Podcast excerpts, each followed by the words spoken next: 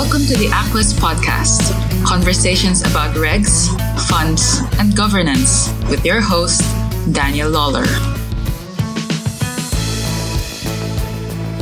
Hello and welcome to the First Quest podcast. It feels good to say that. I can't believe we're actually up and running. My name is Danny Lawler. I am the co host for the Quest podcast. Let me just tell you a little bit about what the podcast aims to do. It's a podcast for the financial services industry with a particular focus on investment funds. We're going to have a podcast each month, and they'll be co hosted by a guest from the industry.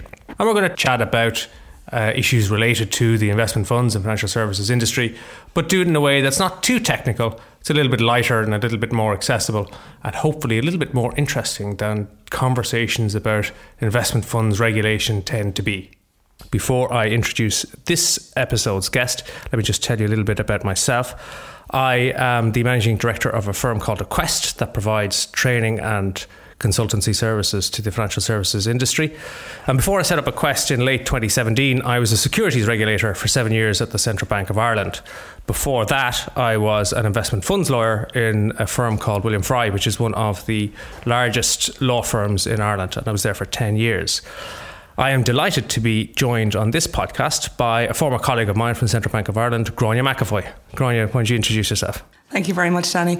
Um, my name is Gráinne McAvoy, and I have worked with the central bank um, all of my career, um, far too many years, and I'd like to to, to mention. Oh, you're being kind. but to be fair to say, I came in straight from university, and when I joined the central bank, my understanding of their role and function was very much to print money and as lender of last resort. My view was very narrow in terms of that was our role and function but actually, the bit that surprised me most about joining the organisation was the breadth um, of responsibilities the central bank had.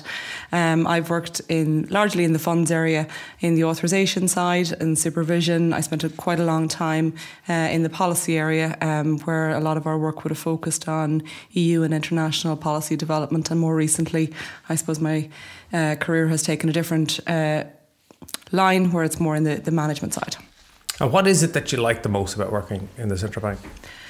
I think, to be honest, it's probably around the diversity. That I, it's very cliche to say that no two days are the same, but to be perfectly honest, they aren't. Like, mm. so I guess I've been very fortunate in that um, you seek to influence EU and international law the next day, you could be very much working with our local agents, our industry here in Dublin, in terms of formulating the right regulatory model for supervising the sector.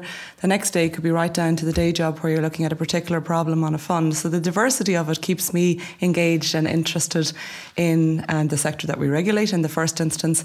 Um, I suppose that's that's one thing that, that certainly did interest me. The second is how it has evolved, and I think that's really important. If you look back um, the industry has grown so much in the last 20 years to be very much a, a large, international, credible funds jurisdiction. And even practices and how they have evolved over time has actually always been quite interesting for me quite simply from the start we would have accepted in everything in paper, paper form and now how, how technologies and how innovation has actually moved that world forward light years away from where we were 10 15 20 years ago mm-hmm.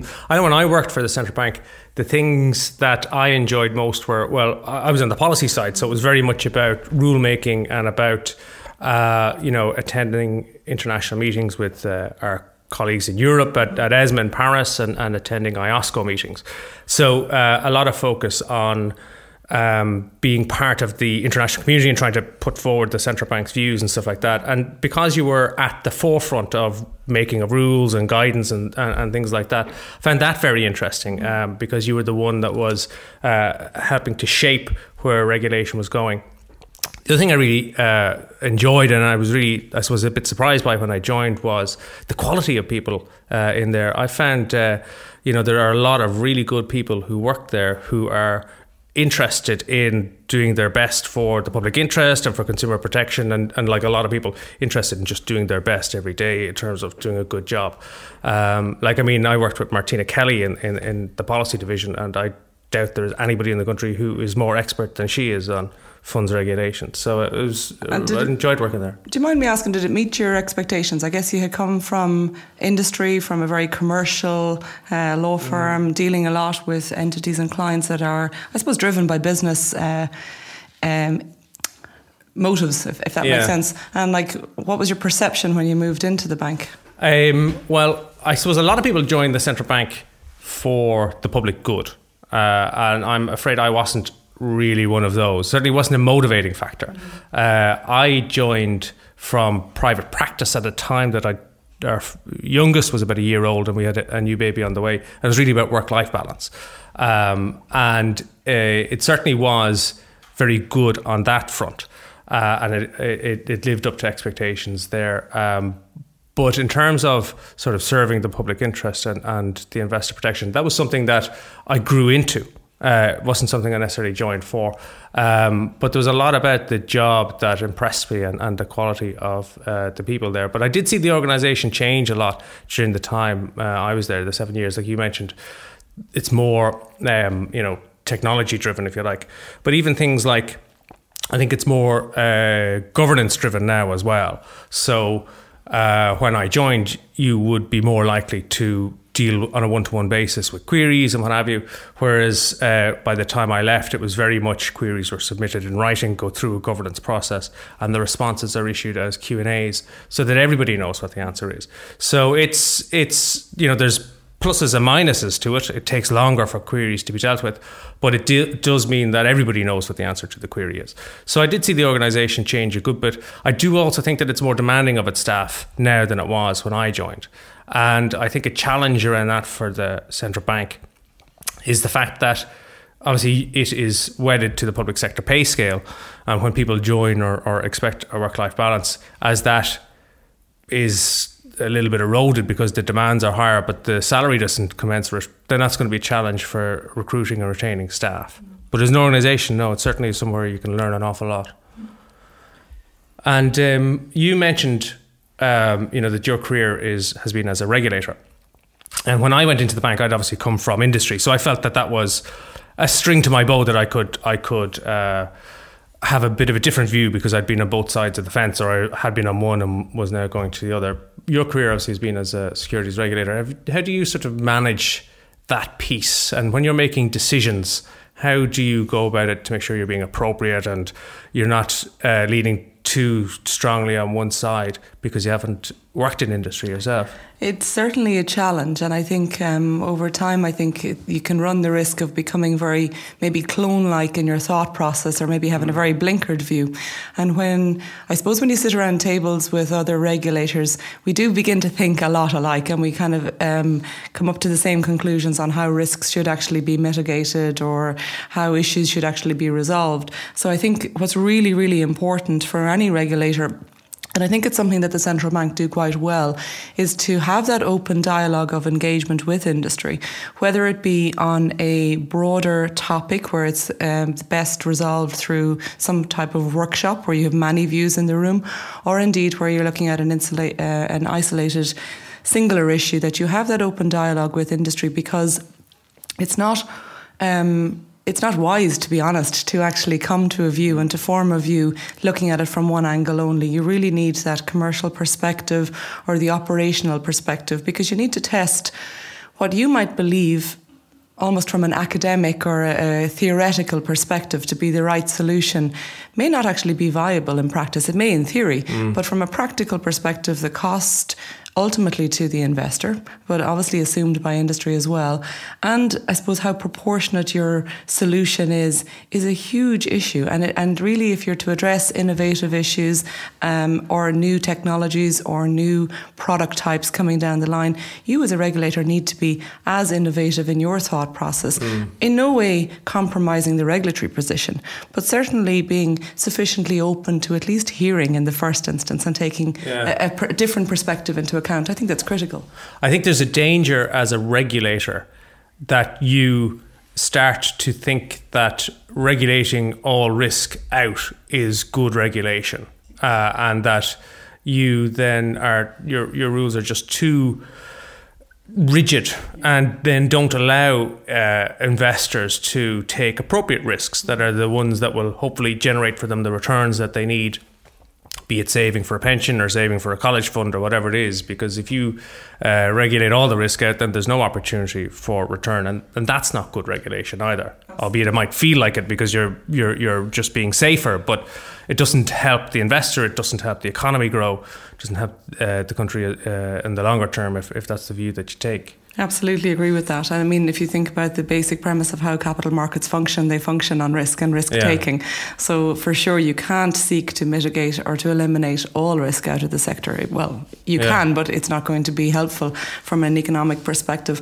But you also run the risk, which is a greater risk to investors, in my mind, of where um, activity or product type might actually seek a different or an alternative jurisdiction. And that may be one where regulation is not as obvious or as clear. Yeah. And I'm not so sure that actually serves the public interest or indeed the investor best, where they don't have some of the safeguards and protections that are afforded through regulation yeah. in terms of the, their engagement with the institutions or the product that they're actually seeking to acquire.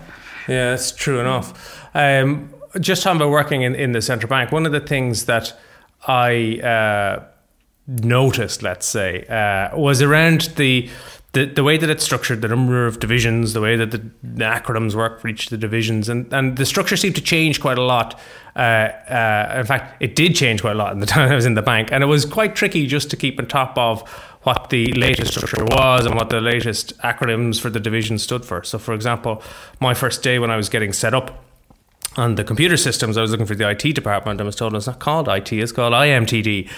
So I reckon day one, uh, I was in a bit of a sticky wicket when I, you know, when you can't even find the IT department. Um, so, so what, you know, what's your take on that? Do you think that, um, well, is the current structure better? Is it is it always necessary to make all these changes? Are we likely to see this structure take stay for a while?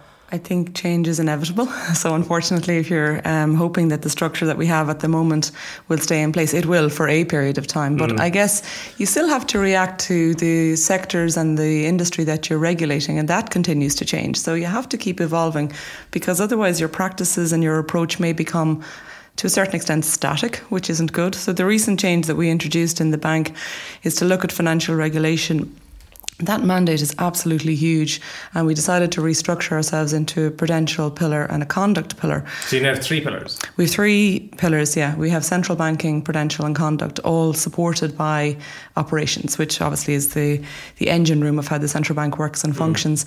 Um, and really, the purpose of doing that was in the first instance, I suppose it best helps us deliver on our mandate. Our mandate is very much safeguarding stability and protecting consumers.